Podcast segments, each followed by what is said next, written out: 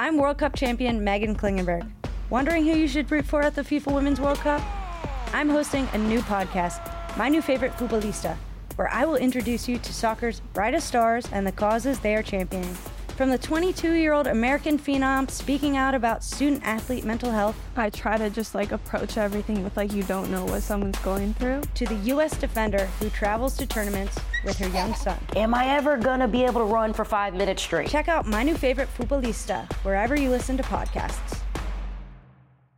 Getting the smile and confidence you've been dreaming about, all from the comfort of your home, isn't a total mystery with Byte Clear Aligners. Just don't be surprised if all your friends start asking, What's your secret? Begin by ordering your at home impression kit today for only $14.95. Byte Clear Aligners are doctor directed and delivered to your door. Treatment costs thousands less than braces, plus, they offer flexible financing, accept eligible insurance, and you can pay with your HSA FSA. Get 80% off your impression kit when you use code WONDERY at Byte.com. That's B-Y-T-E E dot com. Start your confidence journey today with Byte. Can you tell me one fact about the WNBA that I should know before we have this conversation? What? Oh, God, never mind. I'm ready for this. Hi, where you from? I'm from all over, but I currently live in South Shore in Chicago. Do you watch the WNBA? From time to time, but I am not a major sports fan in general. Okay, when you watch, what team do you watch? I watch whatever Brittney Griner's on. This is Rebound Revolution, a not so basketball podcast bringing you the revolutionary on and off the court happening in the WNBA. From queer baddies to history to ones to watch, join me, Money, as we get into it all. This week, we dive into why I love the W. Spoiler alert, because queer. And later, I'll be joined by Frankie De La Cretaz to talk the fan experience, feeling safe at a sporting event as a queer person, and all things gender and non binary athletes in the league. I don't think sports exists in a vacuum. And I bring my whole identity to the way that I watch sports. And it also means that I bring that to the way that I write about sports. Okay, the first time I attended a WNBA game was the summer before I started middle school. Um, I think because I had to be like 11. Uh, and it was the fourth season of the league. It's like the 2000s, and the New York Liberty were playing the Washington Mystics. And I remember because of Nikki McCray and Teresa Weatherspoon. Left wing bullet, down low Holdsclaw, back there cutting. McCray gets in the lane. Shot good. Nikki McCray, nice throw. What I most remember about the game, it was at Madison Square Garden, and it was just full of fans, like packed with people cheering on a court full of women who, for the most part, looked like me. Um, they were tall, you know, they had braids, they were dark skinned, they were fly. The parts of my like awkward going into middle school self that I always felt like self conscious about or was teased about. I saw these women like turning those attributes into superpowers. In my mind, they were superheroes. They they were like fast, zooming across the court, jumping higher than I ever seen anybody jump. Stinson got it going again offensively.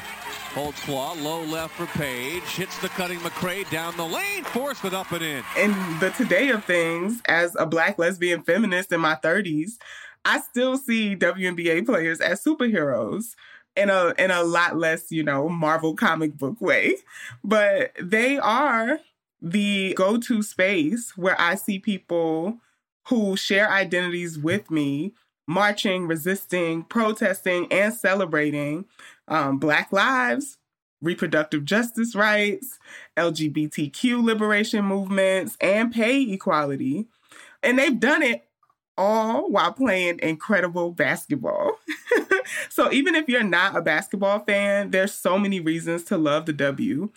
As is entering its 27th season this year, I'm really looking forward to talking to y'all about the teams I love, the athletes who are using their visibility and platforms for social change, and all the other tea and buzz around the league that makes the W so electrifying. So I feel like I should say this also. You know, being from New York, I was by default a Liberty fan, and I always have a soft spot for the New York Liberty as the team that introduced me to the WNBA. But I'm just gonna say it. I feel like I have to come out on this very first episode. My team is the Indiana Fever. Okay, I know, I know, I know, I know. Um, they they haven't always been my team, but I need y'all to look beyond their record from last season and uh, understand that I am a Fever fan over here. Okay, and there'll be more on the Indiana Fever later.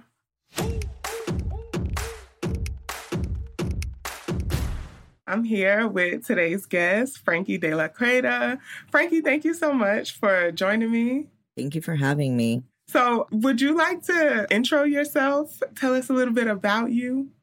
Yeah, I am a freelance journalist who writes mostly at the intersection of sports, gender, and queerness. What kind of brought you to the work that you do and the writing that you do on the W? Yeah, I think for me, part of what's really important about the sports writing that I do. And the reason I am a sports writer, regardless of what kind of sport I'm writing about, is that I don't think sports exists in a vacuum. And I bring my whole identity to the way that I watch sports. And it also means that I bring that to the way that I write about sports. And I think, particularly a league like the WNBA, but as we've already mentioned, it's a very queer league, I'm willing to bet at least 80% or more of the players are queer. And to me, it's so important to continuously have a queer lens on the league because if we erase the queerness of the WNBA, we're actually erasing what it is. We're erasing yeah. the culture of it, right? When you think about having that many like lesbians yeah. or queer people, mm-hmm. queer mostly women mm-hmm. in a locker room, you're talking about a lesbian space. Yes. You're talking about a black lesbian space. Yes. Let's be real, yes. right? Mm-hmm. And that is a specific culture. Yeah. And that is the culture of the league. And I mm-hmm. think like for me, making sure that I'm not erasing that aspect of who the players are mm-hmm. is very important because I don't want to deny the reality yeah. of who is playing. Yes. I think so actively about the W in that way. Like the W is queer culture in real time. Like it's a it's one of the last like non male centered queer cultural spaces that we have. Yeah, because the the thing about being a sports fan is Jessica Luther and Kavitha Davidson wrote the book like loving sports when they don't love you back. Mm-hmm. And I mm-hmm. think a lot of times that that's what being a sports fan really feels like, particularly in men's sports, right? And you don't feel entirely safe. Like I've gone to Pride nights at Fenway Park mm-hmm. and I'm like still sort of like, this is supposedly for me. Is it though? Yeah. Do I want to be here? Um, and I feel like you're constantly like looking over your shoulder and the thing about the W is it's a much more diverse fan base mm-hmm. in terms of who is showing up.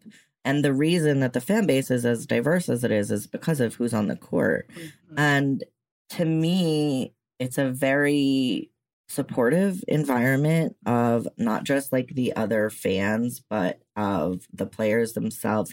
Even the way this is a thing that I think is like pretty unique to the W. Like the playoff game that I went to was the Sun were playing the Sky. Oh my and God. people are like not even heckling like they're heckling the the sky but like not in a mean way right yeah. it's sort of just like like we want you to excel also but maybe not today or like yeah, yeah.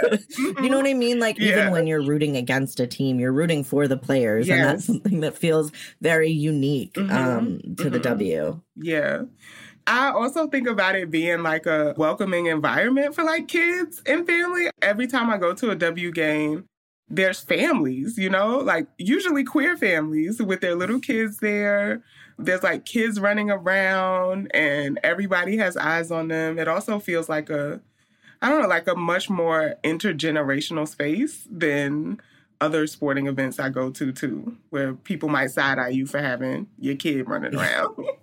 it is. And women's sports in general often like in a way that I don't think we see as much in men's sports. There's the players are so much more willing to like see a young girl or a young kid in the in the crowd and like go up and like talk to that kid or be like mm-hmm. they know that they are role models and inspirations yeah. and they really want to be that that positive yeah. force and encourage you know young kids as well and so i think it is a lot more kid centered yeah we heard you loud and clear you love the WNBA and want more analysis and insight on your favorite players Welcome to Queens of the Court, an Odyssey original podcast. I'm your girl, Sheryl Swoopes. And I'm Jordan Robinson. All season long, we'll be bringing you the post game analysis that you crave and sitting down for interviews with athletes across the W. You can listen to Queens of the Court on the Odyssey app or wherever you get your podcasts. The spirit of performance is what defines Acura, and now it's electric. Introducing the ZDX, Acura's most powerful SUV yet. Crafted using the same formula that brought them electrified supercars and multiple IMSA championships, the ZDX has track tested performance that packs an energy all its own. Unlock the energy and order yours at Acura.com.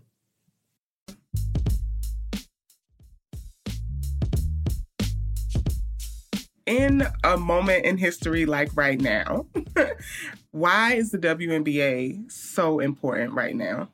It's so important because it's a queer league, which means it's like a queer centered league, which means that a lot of the initiatives and things that they're going to do are not just offering lip service to something, right? Mm-hmm. They're the players are impacted by what is happening politically in the world in a way that I guess the NHL or MLB, right? Like we keep seeing these teams hosting pride nights, right?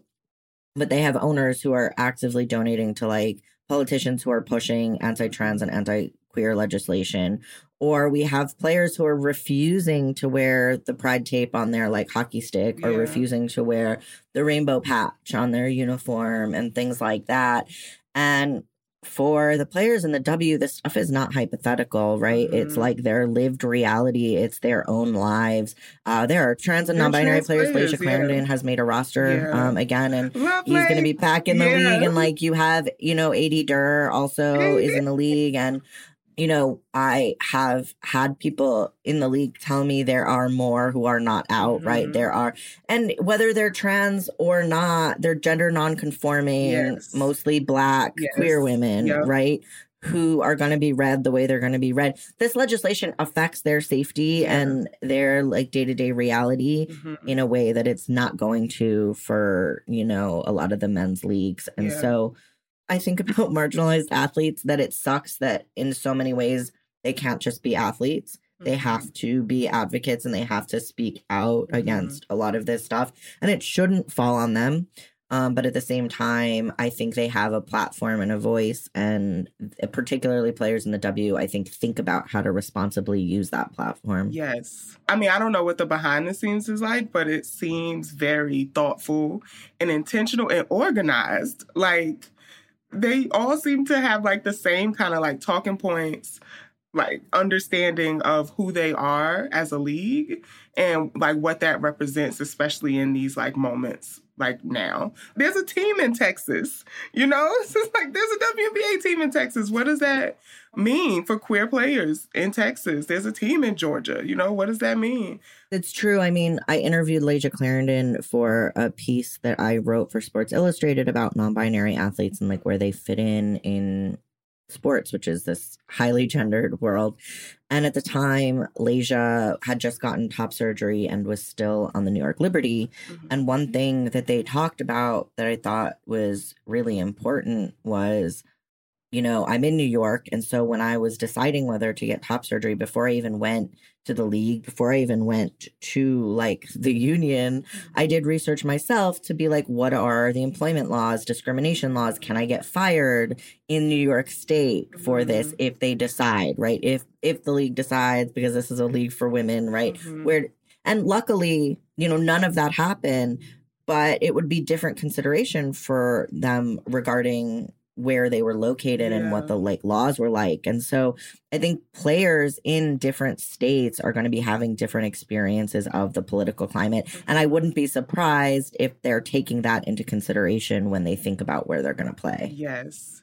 Whoa. Yeah. Like, yeah, Mm-hmm. it's not just about like making a roster and what the team selects, but also have you ever received pushback regarding your writing or reporting on the league? I have. Oh, it's so interesting. I think there's different kinds of pushback, right? There's like public pushback, and then there's the editorial pushback. Mm. And those look really different. I think editorial pushback sometimes looks more like me having to fight for the language I'm going to use, me having to fight for the way I'm going to use somebody's pronouns or how much I'm going to explain or not explain. I think the Sports Illustrated piece I wrote is a good example of the conversations that were had behind the scenes and kind of the outcome. The article Living Non Binary in a Binary Sports World. Yeah. And so some of the conversations that we had behind the scenes was Layshia uses uh, he, she, and they pronouns interchangeably, and Layshia wanted all of those used interchangeably. We'd never seen this done in mainstream media before. And so we're like, do we alternate in mid sentence every time we use a pronoun? Do we alternate every paragraph? We ended up alternating on the sentence level, is what we ended up doing. And uh, I will say what's cool about that is I've seen now other mainstream publications have done that. And so it seems like we've kind of given an example that other people can use. And that's been pretty cool to see. But the opening paragraph, before we got to the place where we described the pronouns and then allow us to kind of switch out, we had an opening paragraph and I was using they, them pronouns there. And that was really important to me because, yes, I could have used she and that would have been accurate mm-hmm. but to me that didn't set up kind of who Layshia was and I could have used he but I didn't want readers to be defensive immediately. I wanted to kind of explain and so we used they them until we could alternate and that was like intentional. We talk about getting top surgery and and he's having to make these choices and considerations and like has all of these questions about how it could impact his career. Normally when i'm writing about trans athletes and trans people i actually don't talk about their bodies very much Mhm. because i think that trans athletes and trans people in general can become a spectacle for like Yes. cis curiosity and yet this was an important thing because for an athlete the body is the site of also their profession and their sport and their athletic ability and Layshia was literally considering changes that you know she would have had to make to her body and how that could have impacted her career. And so i actually like speak directly to the reader and explain like ordinarily it's in bad taste to talk about the bodies of trans athletes. I am doing so because it is relevant to the considerations and questions being raised here. Yeah. and so those were all very intentional. So i think those mm-hmm. are some ways that pushback happens maybe and not even just pushback although i have pulled pieces because i mm-hmm. haven't liked the editorial direction and didn't feel like they were listening to me um, so that happens too. But like those kinds of conversations and sometimes disagreements can happen behind the scenes. But then I have people who tell me that I'm like stereotyping, you know, the players or focusing on their sexuality in ways that don't matter. But to me, I think I know, it matters quite a bit. I think about this piece I wrote for the Washington Post where I basically compared the dating of the WNBA to Alice's chart from the L word. Um, because Yes. It literally Yeah. is. Like when DeWanna was with the Mercury, she had twins with Candice Dupree. Yeah. But then when she went to Connecticut, she started dating Alyssa Thomas. Yeah. I'm like, think about all of the relationships and hookups that we know about and think about all of the ones we do not and think about the dyke drama happening in those locker rooms because you know there's a ton of it. Yes. Yes. I mean, you said Connecticut Sun, and I was just like, Yeah. I feel like if you want to get booed up, you just got to make that roster. And Right. yes, There was like multiple pairs of exes and partners on the Yes. team, like Yeah. all at once. Um, everyone on that team had dated each other maybe at some point. yes, But like that's what I mean when we talk about like that this is important to the culture of the league. Mm-hmm. This is also queer and like lesbian culture is that you've all dated each other and you're all hanging out in the same places and my ex is your ex is her ex. Yeah. And so that's also happening in the W, right? Because it is a queer space Yeah. and it is reflective of like larger queer culture. And so like I'm not stereotyping them. Half the team is engaged to each other. Like I'm just pointing that out. Exactly. I feel like uh, there's only resistance around like stereotyping and talking about it if you think that it's inherently like a negative thing to be a queer person. You know, it's like Yeah. because we do talk about the partners of athletes all the time. So yeah, Yeah. I think about women's soccer and the Mhm. NWSL, um, which is like much whiter than the WNBA. And I notice when they talk about the players that are dating like in women's soccer, I don't notice the same kind of pushback. Like there is something about wanting to talk about the relationships that like black women and black lesbians are having with each other Yeah. that seems to draw like a sort of like we don't want to talk about that right? And i don't see that happening in the same way in women's soccer in the same way that like a lot of queer publications will post about like women's soccer being so gay and how hot these women's soccer players are and i'm like the WNBA is also right here. They're butch and they're masc of center and they're black. And so we can't thirst after them. Like I see these disparities happening too, even within queer culture when you bring these conversations up, the things you are told you can and can't talk about. I don't know if you remember the like Sports Illustrated cover. I think it was last season. It was oh, you made a face. So yes, it was like Sue Bird. I think Stewie, who is Breanna Stewart, was on the cover. But it, it was very femme, very femme. It was. I wrote about this for CNN. Oh, okay then. well, you the person I need to be talking to about this because actually Courtney Williams tweeted like, you know, why why couldn't one of us in our like sports bra and boxers be on the cover? I think that was so important. I was very confused by that spread, and I really wanted to be careful with how I talked about it because I don't want to disempower the feminine women who feel Mhm. good in that gender presentation. Absolutely. And I think like I specifically with Sue Bird and Stewie, I was really confused by the decision to style them that way Mhm. because it's so different from how they style themselves off the court. And someone like Sue Bird, who anyone who knows much about the history of the WNBA and their marketing, Sue Bird's been in the league a very long time and she's been super open about the fact that when she was first in the league, she was kind of the face of a lot of this when she started because she Mhm. was pretty Mhm. and white and feminine. Mhm. And she was very kind of heterosexualized Mhm. and objectified and put in bathing suits and like bikinis while like twirling a basketball on her finger. And she's been critical and open about that kind of marketing and how it sucked. And so it was weird to see the choice to almost like harken back To to, those that times. for her. Mhm. Which is not to say that just because Sue Bird and Breanna Stewart are queer, they can't be feminine and wearing a bathing suit. But when you look at their off court style, it It is not as feminized. And also, the W has really taken steps to let the players be themselves in terms of how they style themselves. I think social media has a lot to do with that. I think the players force their hand, Mhm. honestly. Mhm. But regardless of how it happened, the W, even in their own marketing, really has allowed the players to embrace a more masculine of center style when it suits Mhm. them. And it was just such a bizarre choice um, that it felt like a step back in so many ways. Yeah, it felt like that to me as well. And I I think it assumes that there's no audience who likes seeing, you know, masculine women or queer masculinity and that queer femininity because queer femininity in my eyes looks really different than like cis het, you know, inline femininity. Like I think about somebody like DiJonai Carrington, who is very femme presenting, almost exaggeratedly so, like braids down to, to the back of her knees, who could have easily been on that spread as well.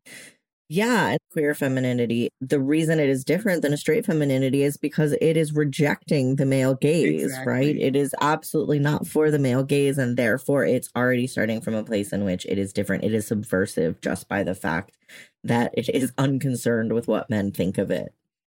I love that. What do you think people should be most excited about, or what are you looking forward to for this season? Well, I'm excited that Layshia is back on a roster, and I hope that they get to stay there. I love watching Layshia play, and he's just like so unabashedly trans in this way that like I love. And I've noticed the pit hair, which is new on the mm-hmm. court, and I'm like, yes, like she posted something on her social media recently where it was like her and Courtney Williams like on the court together and like the the caption was something like women's basketball is so, So gay and I love it. Like it's so gay here and I love it. And I'm like yes. I'm excited for that. The league has so much momentum and the fan base is growing and like expansion is like a real possibility in the near future. And it's funny because so often we compare women's leagues to you know men's leagues and whether or not they are making as much money or drawing as many fans. And the thing is when you look at the trajectory of most sports leagues like it's a decade minimum before most of them are profitable like mm-hmm. at all. And when you look at the fan base numbers and how many people are coming to games and you compare them to like a league like the NBA or the NFL over the course of their kind of existence, the WNBA is right on par to be mm-hmm. as successful as these men's leagues are and have become. And I think we're really starting to see that happen. And I am very, very hopeful that the W can kind of set the pace for what a women's league can be. But also the basketball is just so good. this is why we need we need expansion because you mm-hmm. only have 144 roster spots, which means like yes, of course some teams are better than other, but every player out there is just so good at basketball. It's the hardest league to make a roster in because there's only 144 spots in. So that means everybody is the top of the top of the top. You started talking about expansion, and immediately my brain went bling bling bling because I'm in Philly, and I just really, uh, I just know if we got a team in Philly, Kahleah Copper would leave Chicago and come back to Philly.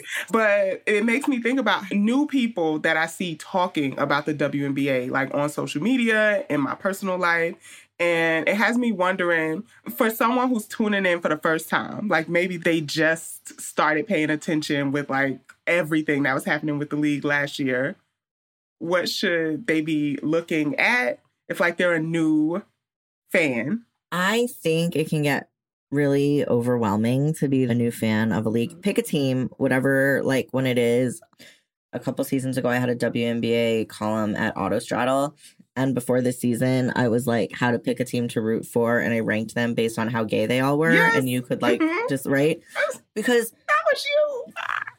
I think the thing is like what brings you to the WNBA and why do you want to watch? And like I can make the appeal that like if you're queer and you've never watched but you just want to watch like queer women be hot and good at something, like that is a legitimate reason to watch the Very. WNBA. and if that's why you're getting into it, like go find out all the gossip. That's just as exciting. I watch the games with my partner and I spend half the game. Well, A, I'm either explaining like what's happening basketball wise and like what we should be looking for, or I'm like, so that one dated that one, and then that one also dated that one.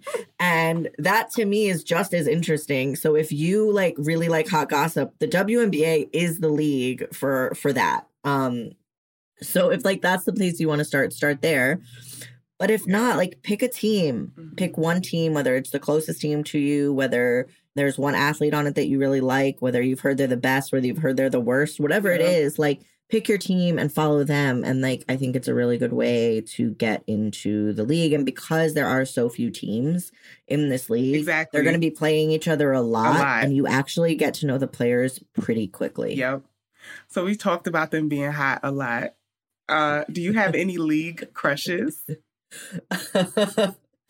I do. I'm like, I see. I'll say it. It was also my favorite player, which is Alyssa Thomas, because Mhm. it's the swag. It's the way that she carries herself on the court and like off, I'm very into it. okay, if you follow me during WNBA season, I will say things like Alyssa Thomas could like run me over and I'd say thank you and ask her to do it again. um, but also, I once sent a tweet that had some pictures of Alyssa Thomas like looking particularly hot, and I said that she had choke me daddy energy, and multiple WNBA players liked the tweet. but also, I was like, oh no, that means Alyssa Thomas knows this tweet exists yeah. because someone definitely told her, and she seems like she would be mortified like she seems like someone who would be kind of embarrassed to know that that was happening. So I'm really sorry, Alyssa Thomas. I also think you're fantastic at basketball. yes, yes, indeed. The fundamentals are there. Very. but I will say, I think that AT is a player who was really, really underrated Very. and didn't get the attention mm-hmm. and the like credit that she deserved mm-hmm. for a mm-hmm. really long time. And it's only been the last couple seasons yes. that she's really gotten her flowers. And I'm mm-hmm. glad that that is starting to happen for her because she she deserves that. Yeah. I feel like I have like old and young league crushes and I need okay. I need like middle grounds like you know like those players who are like 7 8 years in I have like retired crushes and then I have like rookie crushes that I'm like you are just a baby but very fine like yeah see that's the thing I'm 38 and there's a point when I have to be like I really think that player is hot but they're like 24 and I need to maybe like not Yeah. And like I think Seimone Augustus is just like my forever crush. So when she retired. I will say Brit- Brittney Sykes also has some real hot energy. Okay. So I went to Syracuse and let me tell you something. Okay. That energy is in person as well. I feel like you feel it when Brittney Sykes walks in the room. You're like, oh, Slim is here. Well, Slim also has the daddy hat, the, the baseball hat that says daddy on it. yes, yeah. You know, generally, I was going to say, I think in the queer community, generally, there's a top shortage, but I think in the WNBA is where all the tops there's, are. There's so. an abundance, yeah. Or at least it gets a, a top abundance. Yeah. And like fem tops too. Like, yes. um, all right. Thanks, Frankie. Thank you. This is it. We've got an Amex Platinum Pro on our hands, ladies and gentlemen. We haven't seen anyone relax like this before in the Centurion Lounge. Is he connecting to complimentary Wi Fi? Oh my, look at that, he is! And you will not believe where he's going next. The Amex dedicated card member entrance for the win! Unbelievable! When you get travel perks with Amex Platinum, you're part of the action. That's the powerful backing of American Express. Terms apply. Learn more at americanexpress.com slash with Amex. I want to tell you a story. It's a story about a scandal, broken relationships, gossip, rumors, money, corporate rivalry, and a broom. A performance enhancing broom. My name is John Cullen. I'm a comedian, podcaster, and for 20 years, I was a semi professional curler. And I want to tell you the story about how a single broom almost imploded the 500 year old sport of curling. We felt like we were bringing a knife to a gunfight. It's the story of a superstar and his fall from grace. Well, I was being dragged through the mud. It's the story of two brother entrepreneurs with a dream. Yeah, I said, that's great news. It's a story of intrigue. I still don't understand why we want to keep his name secret. The full story has never been told, so I'm going to tell it. Broomgate How a Broom Almost Killed Curling. It was a year I'd like to forget. To listen to Broomgate, search for Broomgate in your favorite podcast app. That's all one word Broomgate. Now, let's get into Watch Them Work, where I spotlight a W team who deserves their flowers. These teams are killing the game, or maybe not so much. But regardless, this is where I'm going to gush about them and tell you why you should have your eyes on them.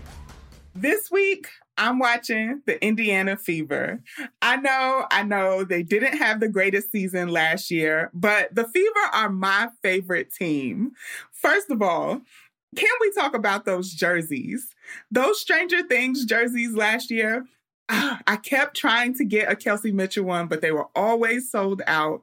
I think the Indiana Fever have an opportunity to have the best fan merch in the league because their colorway and even the new jerseys that they unveiled for this season, they're just amazing. I think they have the best jerseys in the league. What most folks know the Indiana Fever for is their 2012 championship season, led to the championships by legend herself, Tamika Catchings, who's still really involved with the organization. But this year, there's excitement to see the Indiana Fever because they had the number one pick and got Aliyah Boston on their roster. And Aliyah Boston had a phenomenal career at South Carolina. So everyone has been really hyped to see her in the league. She already got her braids to match the Indiana Fever jerseys, and I can't wait to watch her play their record from last year really doesn't reflect their possibility as a team. They have a lot of young players that I can't wait to see grow into franchise players. So if you happen to be another Fever fan, or if you just like rooting for the underdog, let me know. Want to sound like you in the know when it comes to the W? I got you. This is Fundamentals, where I'll give you a rundown of something to make you look like you're the expert in the room. And this week, I want to talk super teams. There's been a lot of conversations about the New York Liberty and the Las Vegas Aces this season being super teams because the New York Liberty have five of the top 10 players in the league, and the Aces have six of the top 20 players in the league, right? So they are just slated to be like the best teams this year, the teams to watch. But y'all, super teams are nothing new in the WNBA.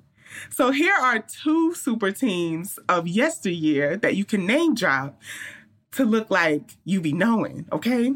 So we can't talk about super teams without talking about the Houston Comets. What? They went back to back, then back to back. in championship wins. They were the WNBA champions for the first four seasons of the league 1997, 1998, 1999, and 2000. They have Hall of Fame players from those four years. Like, I need merch from the Houston Comets to be readily available. I know the team folded like in the early 2000s, I think you can't have a four time championship team and us not be able to rock their merch, like uh, retro throwback merch, right? So the Houston Comets are the first dynasty in the WNBA. And then, you know, the Minnesota Lynx was also a super team. Y'all, again, four time WNBA championship team. And then in the off times that they weren't winning the championship, they were the team in the finals competing for the championship for a solid, like, chunk of WNBA history, like seven years. They were either winning or the team to beat for the championship. That starting five, at one time, the Minnesota Lynx had on the floor Sylvia Fowles, who leads the league in rebounds. Money Moan, Seimone Augustus herself, who y'all need to go back and remember. There's a reason why uh, Seimone, Seimone Augustus retired because them knees was tired. Because the way she was out there doing them moves and crossing people over, come on, y'all. Maya Moore, the Maya Moore, who hasn't played in how long, and people still asking if she coming back. Y'all, we have to let it go. Maya's not coming back. She's not coming back. Rebekkah Brunson, the only player in the WNBA who has five championships. BB, y'all. and Lindsay Whalen. All five of them on the floor at the same time. It, it, uh, the Lynx were a time, okay? And what I really love about the era of the Minnesota Lynx that was a super team is that just as powerful as they were on the floor, they also were off the floor. They were doing a lot in Minnesota around LGBT marriage equality, specifically Seimone Augustus.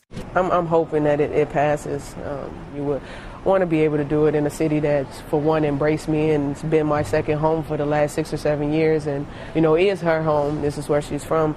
Uh, to be able to share a special moment in you know Minnesota history, you know, right here where we've created so much. And they were also the first team to take the floor in black t-shirts in solidarity with the Black Lives Matter movement. I just can't say enough about that era of the Minnesota Lynx in like the 2015-ish time period. And I think the hype around the Lynx in um, Minnesota is still there because of how dominant they were in that time. So yeah, as excited as I am to see the new girls on the super teams, the super teams of the past, the Houston Comets and the Minnesota Lynx, still some of my favorite teams in the W. Rebound Revolution is an editaudio original podcast created in collaboration with The Qube.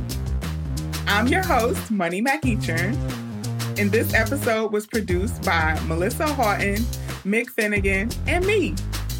It was edited, mixed, and mastered by Mik Finnegan. Our supervising producer is Anna Deshawn. Our executive producer is Steph Colbourn. Thank you to Kathleen Speckert and the whole editaudio team.